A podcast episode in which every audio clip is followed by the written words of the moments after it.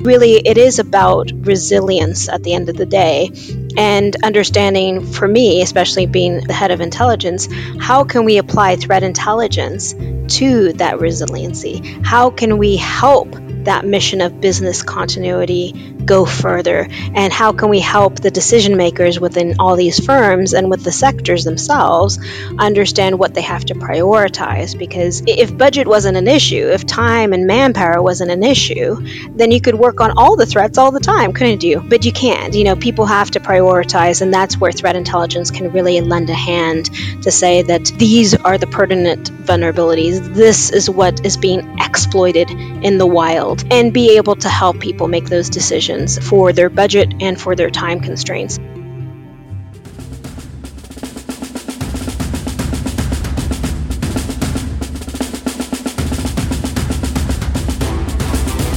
Welcome back to another episode of Mandiant's Defenders Advantage podcast. I am your host, Luke McNamara. And today, for an episode doing a deep dive on the financial services industry, I have with me today Teresa Walsh, the Global Head of Intelligence at FS ISAC, for those of you who aren't familiar with FSISAC is, it's the Financial Services Information Sharing and Analysis Center. Their mission, Teresa's background, and what they've been doing, and sort of their window into how the financial services landscape has evolved, I think will be very interesting to get to. So, Teresa, with all that being said, how are you today? Good morning. Good morning. Thank you so much for having me. I'm very well. The weather here in London is starting to get much better, actually. Excellent. That's right. You've had a very warm summer, unseasonally, it seems. We have, but it's always nice to have something a little different, isn't it? True. I'm really excited for this discussion today because I think that this is an interesting industry when you look at the private sector and you look how organizations have evolved to be more agile around information sharing, to share insights into what's happening into the threat landscape. And this is, I think, one of the oldest sectors where this has been going on we're going to get into all that today. But first, just with with you, what's kind of your background and how did you find your way into working in cyber threat intelligence in this particular sector? Well, I kind of fell into cyber, to be honest. I started out my career on the government traditional intelligence, if you will, really just coming out of graduate school looking for a job and finding it with the Navy to begin with. So I used to work for the Naval Criminal Investigative Service as an intelligence analyst. And that was very interesting and exciting. And of course, the government's been doing intelligence analysis for a long time now, where the private sector is really just getting into it. So when I first got into the private sector, it was with a bank. The first thing I told them was that I'm not a hacker, you know, so why do you want me to do this job? And they said that it was okay because really what they were trying to do from the private sector side was introduce that element of professionalism. They wanted to get past the IOC stage where everybody was looking at cyber intelligence as IP addresses and and not actually intelligence the way we thought of it in the public sector. And so that's how I got my start. I was working with other former government people and got this introduction into cyber threat intelligence and the wonderful world of the finance sector.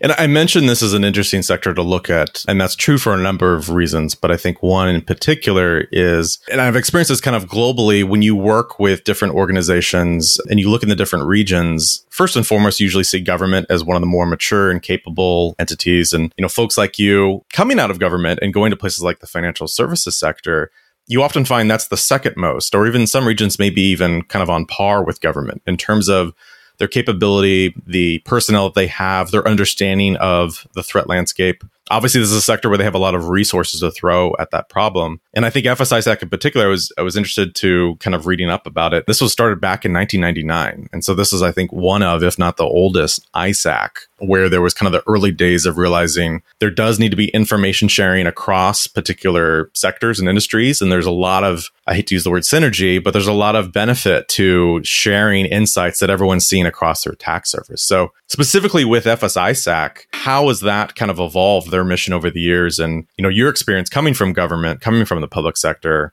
how has that kind of helped shaped your views in this space?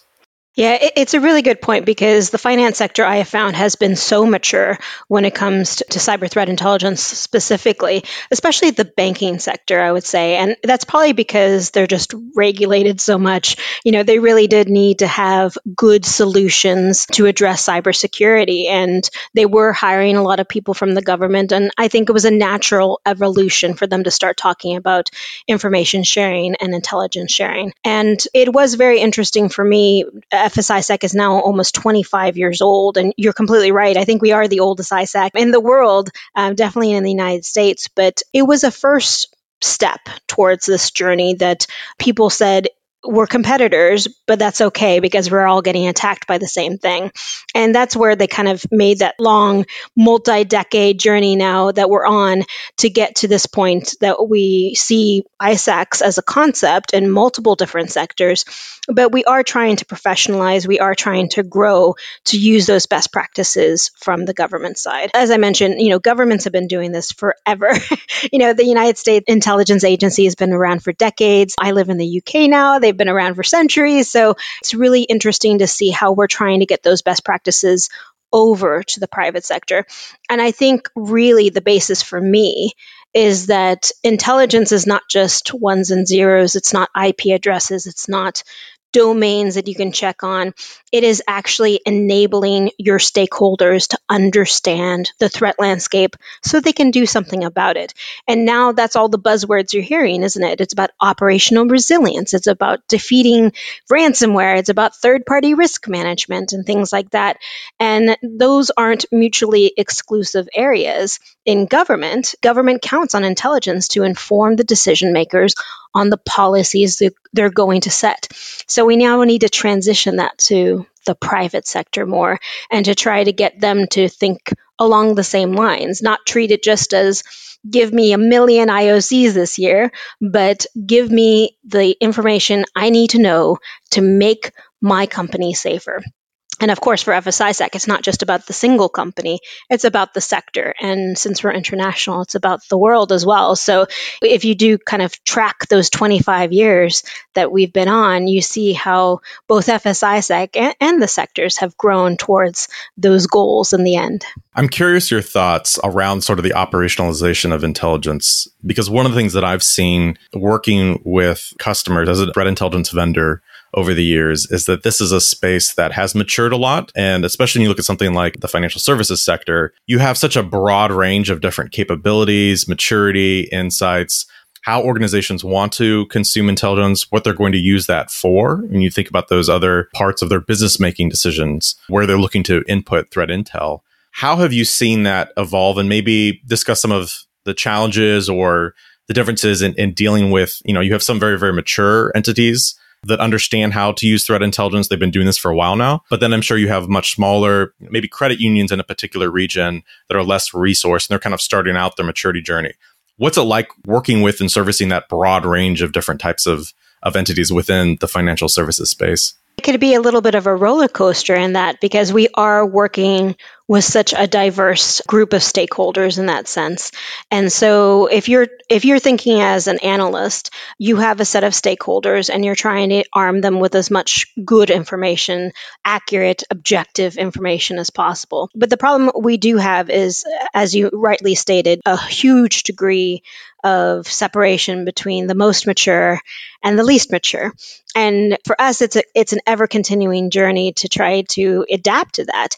In some cases, the most mature guys, they seem like they could be easy because they know what's going on. They have their own intel teams. You know, they're keeping ahead of the curve but at the same time you do have to then adapt. You know what can you do that's more beneficial to them that's of value to them? And intelligence we always talk about the so what. What does this mean? What does it mean for you and how can you use it? And so sometimes the so what is for those bigger companies is much different to the smaller credit unions. I came grew up in a really small town and we had a farmer state bank in our hometown and after i left we got the one atm and their approach to cybersecurity was going to be completely different from the banks that I ended up working for one day. If I talked to them, who would be my neighbors in the town, If I talked to them about cybersecurity and things like VPNs and firewalls, they probably would have looked at me like they were completely lost. And for that reason, they outsource quite a bit of things. There are companies out there that do specialize in managed service provision, provision of services, I should say, and they do specialize for them, for those small companies, because I don't expect my next door neighbor in my small town to understand DDoS mitigation. That's not what he's there for. He's there to be a banker, but he can turn to other companies. And so we as FSISAC have to adapt to that as well we actually allow MSSPs, managed um, security service providers, to join the FSISAC membership because we recognize that they do have such a unique handle on those smaller financial institutions. But at the same time, we do want to talk to them because, again, it's not just about consuming all of these indicators that are out there. It's about understanding how to use them.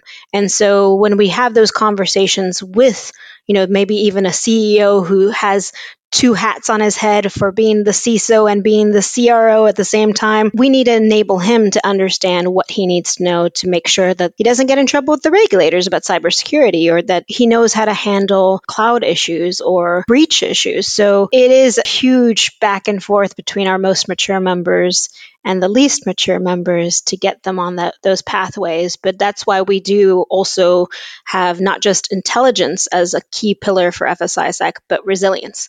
Because I always say that I can write intelligence reports all day long until I'm blue in the face. But if someone doesn't know how to use it, then it's useless. And so we do need to focus on the resilience side as well to try to make them as secure as possible. And if that's working with them directly or working with their MSSP or other providers, then we'll do it. You know, we're just trying to make them as far down the maturity scale as possible.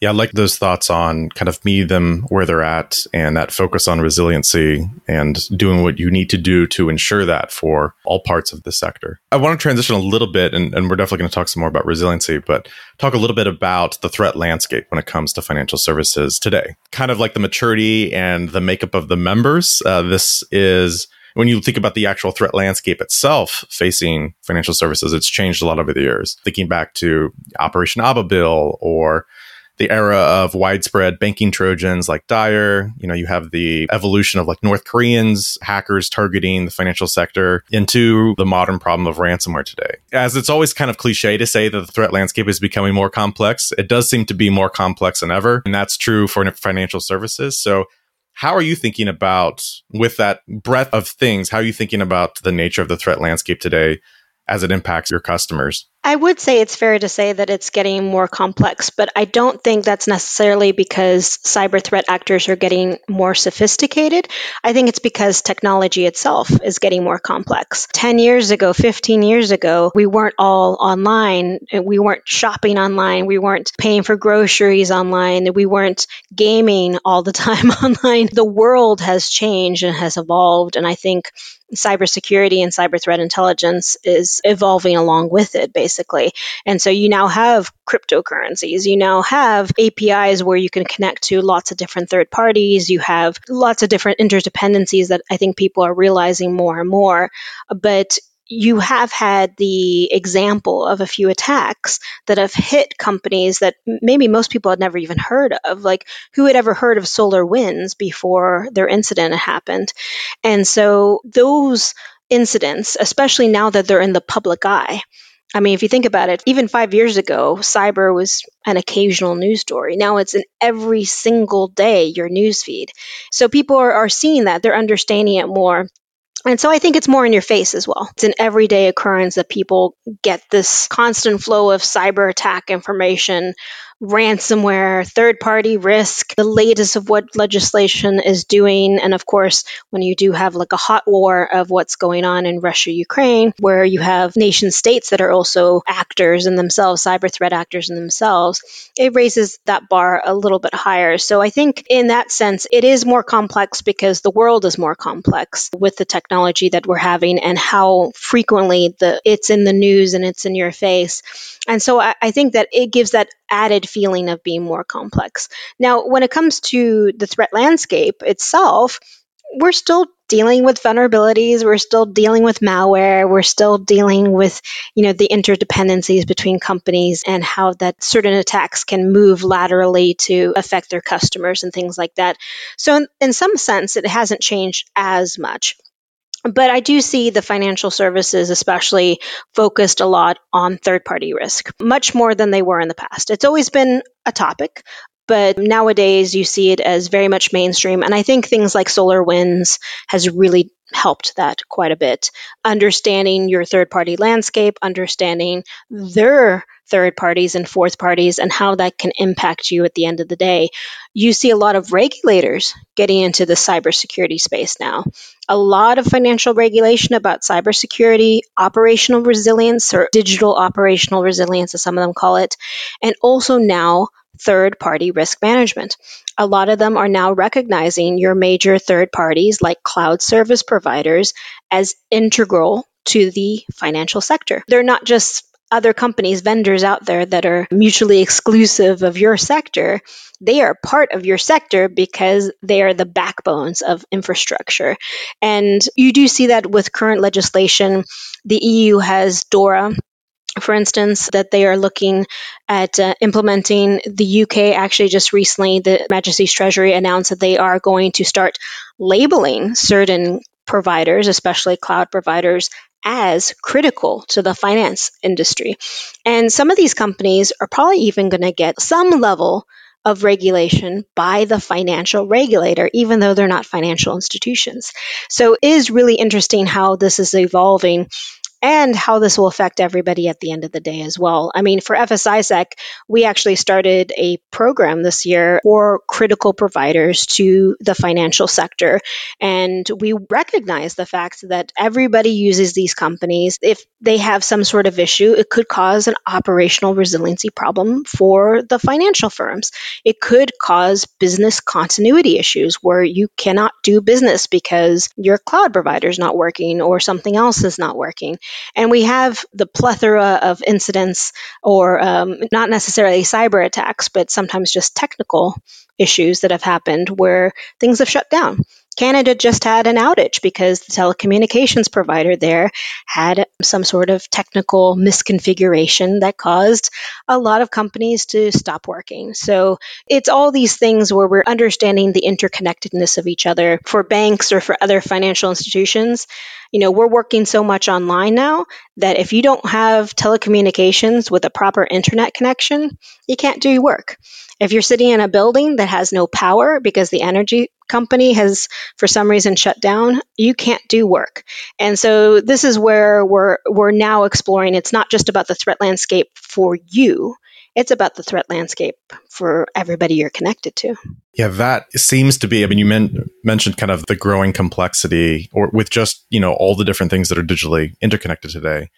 That seems to be an area when we discuss systemic cyber risk and the continuous pursuit of trying to mitigate that, that we seem to increasingly be doing a better job of at least mapping out the edges of what that looks like and everything that is, you know, that sits, that financial services sits on top of or that is dependent on everything you just sort of outlined there. But it also continuously is sort of magnifying the problem and giving us a greater sense of everything else that needs to be addressed beyond just the resiliency of the banks themselves or key financial transactors themselves. So, do you see the sort of in the pursuit of kind of mapping out and describing the problem, do you think that we're making good inroads at starting to address some of those areas, even getting outside financial services themselves to some of these other areas like telecommunications? How is that kind of playing out in terms of being able to start to mitigate some of these these areas of concern? Yes, so there are quite a few examples of cross sector collaboration. In the US, there's the National Council of ISACs. I believe it's actually up to about 16 or 17 different ISACs or ISAOs, as some of them call themselves, where there are different organizations that group together like to like companies. So there is an energy ISAC, there is a telecommunications ISAC, there is an oil and gas ISAC, things like that. And so they can talk amongst themselves, but there is a recognition that it is important to talk about um, different issues we might all be seeing. Phishing, for instance, is probably the number one tactical level actionable intelligence that we receive from our members. Lots of phishing campaigns out there, as I'm sure you're aware, and a lot of them are malicious with malware, or they might be asking things like your banking credentials or credit card information, things like that. But that's something that's really almost everywhere, isn't it? My parents might be getting phishing emails and things like that. So that's the type of thing that we can collaborate on cross sector. But when it comes to sometimes these interdependencies, we actually do exercise with each other. So some some countries, for instance, in the US, they do have a CISA DHS sponsored exercise where multiple sectors can actually participate. This past year, we also participated in NATO's CCDOE locked shield exercise, which again brought together different sectors, public and private sectors, but even had like space sector in there and others as well. So there is a drive to look at how we are interconnected, but also try to exercise that out to say if something did happen, how would we even feel that? What would you see? Would it just be your computer turning off? Or would it be something else that alerts you to the fact that another sector is having a problem? And so those things too exist. And sometimes we will refer to tri-sector because finance sector realizes the interdependencies between the energy and telecommunications companies, as I mentioned. And so sometimes we will do tri-sector type work to understand where those commonalities happen in the EU, there is now a growing level of ISACs as well, and they are starting to collaborate. Maybe not as a, as a mature scale as the NCI does in the US, but it's certainly there. And I do hear that from other countries, Malaysia or Taiwan and Japan. They have ISACs, and this is something that is evolving. In the Netherlands, for instance, where we do have an office, we do see other ISACs operating all the time and interacting with the financial sector. Well, I'm glad you mentioned lock shields because that was going to be one of my questions as well. Is how much do you see the mission of your organization going forward, going beyond just sort of that tactical intelligence and information sharing, uh, you know, maybe around a phishing campaign and even sort of strategic intelligence products and awareness, but being an input into resiliency, preparedness, and the role of exercises, the role of actually testing systems close to a, a live fire drill as possible how much of that do you see being part of what your organization is going to be focused on, you know, going forward, and even the importance of that for ISACs in general, the sorts of exercises? I really think that they're so important because it's the best way to prepare for what's to come. And I saw this great TED talk one time where they talked about your brain capacity during a crisis, and that basically, if you're confronted with a crisis, your brain literally stops working in some sense. And that's the entire theory behind exercising is to kind of build that muscle memory, build that ability to not panic and know what to do. And I do think that's where we're driving from. FS ISAC actually has done this for years now. We don't often talk about it and maybe we should and maybe this is a great way to to get that out there that messaging out there but we do exercises quite a bit you know we've been involved in those for over a decade now and really it is about resilience at the end of the day and understanding for me especially being uh, the head of intelligence how can we apply threat intelligence to that resiliency? How can we help that mission of business continuity go further? And how can we help the decision makers within all these firms and with the sectors themselves understand what they have to prioritize? Because if budget wasn't an issue, if time and manpower wasn't an issue, then you could work on all the threats all the time, couldn't you? But you can't. You know, people have to prioritize, and that's where threat intelligence can really lend a hand to say that these are the pertinent vulnerabilities. This is what is being exploited in the wild, and be able to help people make those decisions for their budget and for their time constraints. But indeed, we've been working on this type of issues for years now for the Lock Shields one, it was very different because it was an opportunity to talk about cross border and how that public private partnership does work. Public private partnerships are not a new thing for the finance sector. We expect and ask for a lot of information from government partners depending on what countries we're working in because you know hopefully they're, they're going to be the ones who see this type of attack information coming that's relevant to us and so we want them to tell us when they're seeing that type of information. But Lock Shields was a way to test it in a hot war type of environment, a conflict where there's a physical conflict with a cyber element how would we find that out? What are those pathways of communication? And sometimes it's just assumed that things are going to work out that oh yes, if if this happens, I'm sure there's a way, but then that's why you exercise. You exercise to make sure that that path is clear for everybody and that they're able to know that if something's happening and if energy or telecoms or the banks are impacted, that there is a way for that communication to happen. It could be with national certs for the US, the US cert is part of CISA, could be with a national ISAC or something more. And, you know, we love working cross borders as well. And so it was a good way to kind of talk about if there is a cross border situation, not just cross border for the finance sector, but cross border for lots of people, including a military hot action, how would that translate into helping the finance sector protect themselves, protect their customers, and prevent any sort of cyber attack from becoming a huge impact and that could potentially shut down services? One of the things that came to mind as you're talking about that is I think we've really seen a lot in the last several years of international governments, not just here in the United States, but in Europe as well, become a lot more forward leaning when it comes to intelligence sharing and even attribution and calling out and naming threat actors and nation states engaged in malign activity. And I think, you know, to your point around cross border information sharing and information sharing between sectors, that seems to be something that I think is incredibly helpful and, and useful. I am curious, you know, if you were to look in your crystal ball when it comes to intelligence sharing, when it comes to information sharing, you know, given that you're part of an organization that's been doing this for so long, how do you see that evolving? This seems to be one of these areas. Anytime anyone talks about information sharing, it's always we need to do more of this. We need to do better job at this. I think there's also a lot of dependencies. People often don't talk as much about the training component and needing to be working with sort of trusted partners, not just from a trusted stance, but also understanding that when they're sharing IOCs or they're sharing intelligence about what they're seeing, that they are up to a level of maturity and capability where they can identify those things and properly share those in a way that's true to the, the validity of that information. But in terms of you also think about things like resiliency and other areas where maybe Intel traditionally hasn't been an input into the decision making of an organization. It seems like Ukraine has also, kind of to your point about lock shields, woken a lot of organizations up to thinking about this in a much more holistic manner, much more geopolitical driven manner. So, with all that to say, are there particular areas where you see intelligence sharing and intelligence usage within financial services going forward, and maybe particular things that people should be looking for, keeping an eye on in this space? It's a really great question. And yes, yes, and yes. I think it has to evolve.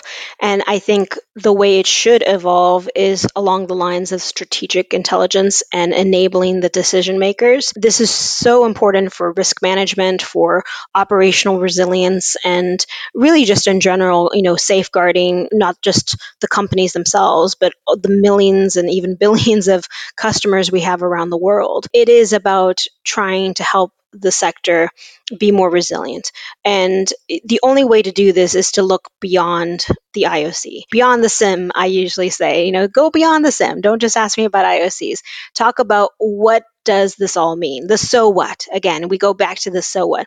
What does it mean for you as a company if you're talking to your chief risk officer who might not know that much about cyber security? How do you explain to that chief risk officer he or she needs to know to protect their company, to make those choices, to give budget to controls and policies that they need to do to keep up with the future?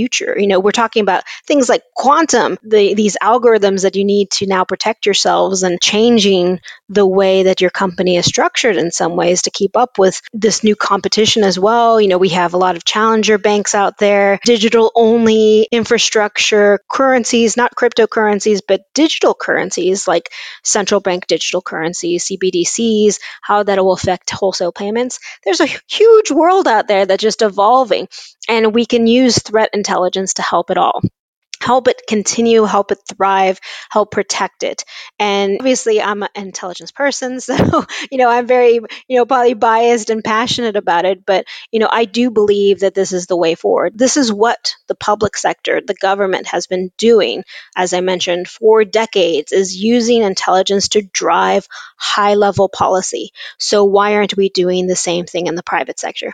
We need to do that, and this is where the transition needs to happen. So I actually just finished writing a journal article uh, for a cybersecurity journal just on this. It's in the peer review stage right now, but it's all about trying to move forward past that tactical operations level of thinking about cyber intelligence and moving that towards enabling your C suite of and your board of directors to protect your company better. And most people would probably say, well, how do we do that? And sometimes you do have to start at the beginning. I even point out in my journal article when you're looking at priority intelligence requirements, for instance, don't just say you're you have a requirement about DDoS attacks or malware. Why do you have an intelligence requirement about DDoS attacks and malware? You're probably looking more towards how that's impacting your company, but your company has a risk management framework that they're probably working against. So tie your PIRs with your company's risk framework. Your company is looking at different types of risks, maybe a risk of an outage that their customers can't access their online banking system. Then that means that your priority intelligence requirements are about cyber attackers, cyber actors, and the tools that they're using to create that outage. And that's how you kind of start to put the pieces of, of the puzzle together. You're not, as an intelligence analyst, we're not writing intelligence for ourselves. We're not writing intelligence for each other. I've heard CISOs actually say, well, threat intelligence is only good for other threat intelligence people.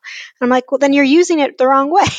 you know, it, it, threat intelligence is made for the decision makers, and the decision makers should be actively asking for things like this. I think this is definitely the way forward in practice. But what I do see along the lines of information sharing is that it is getting wider. You know, before, you know, the FS ISAC, as you mentioned, started in the United States to almost 25 years ago.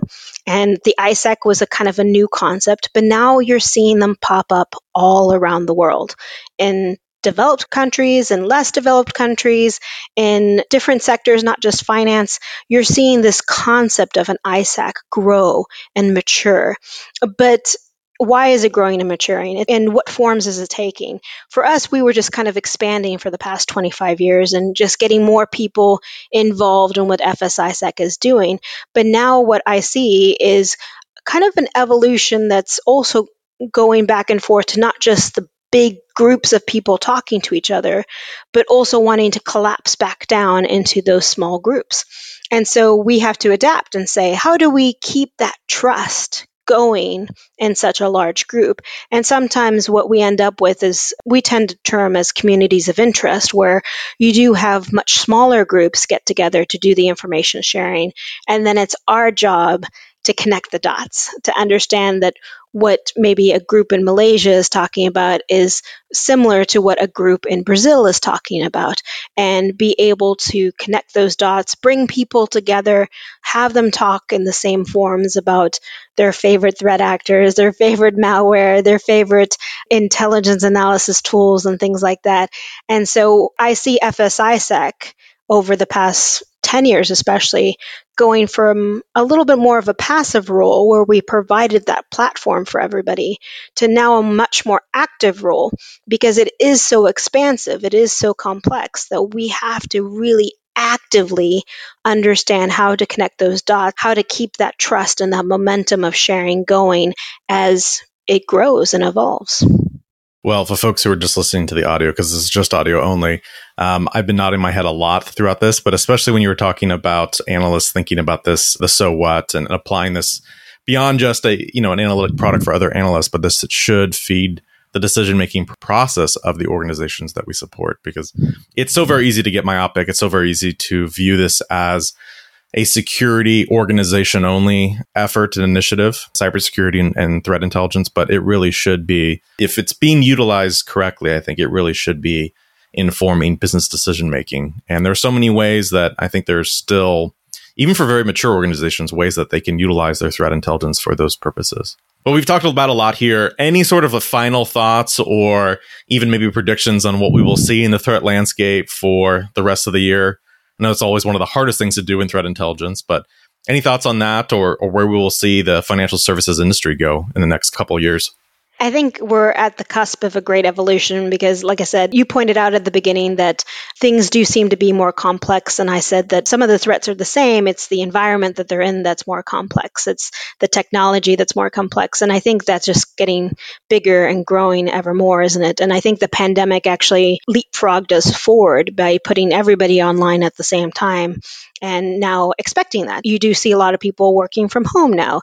And so I think in some sense we are still adapting in this phase of post pandemic, post quantum, post everything introductions, and now trying to find our footing of what does that all mean in the long run. And I think you are going to see much more financial regulation. You're going to see government regulation.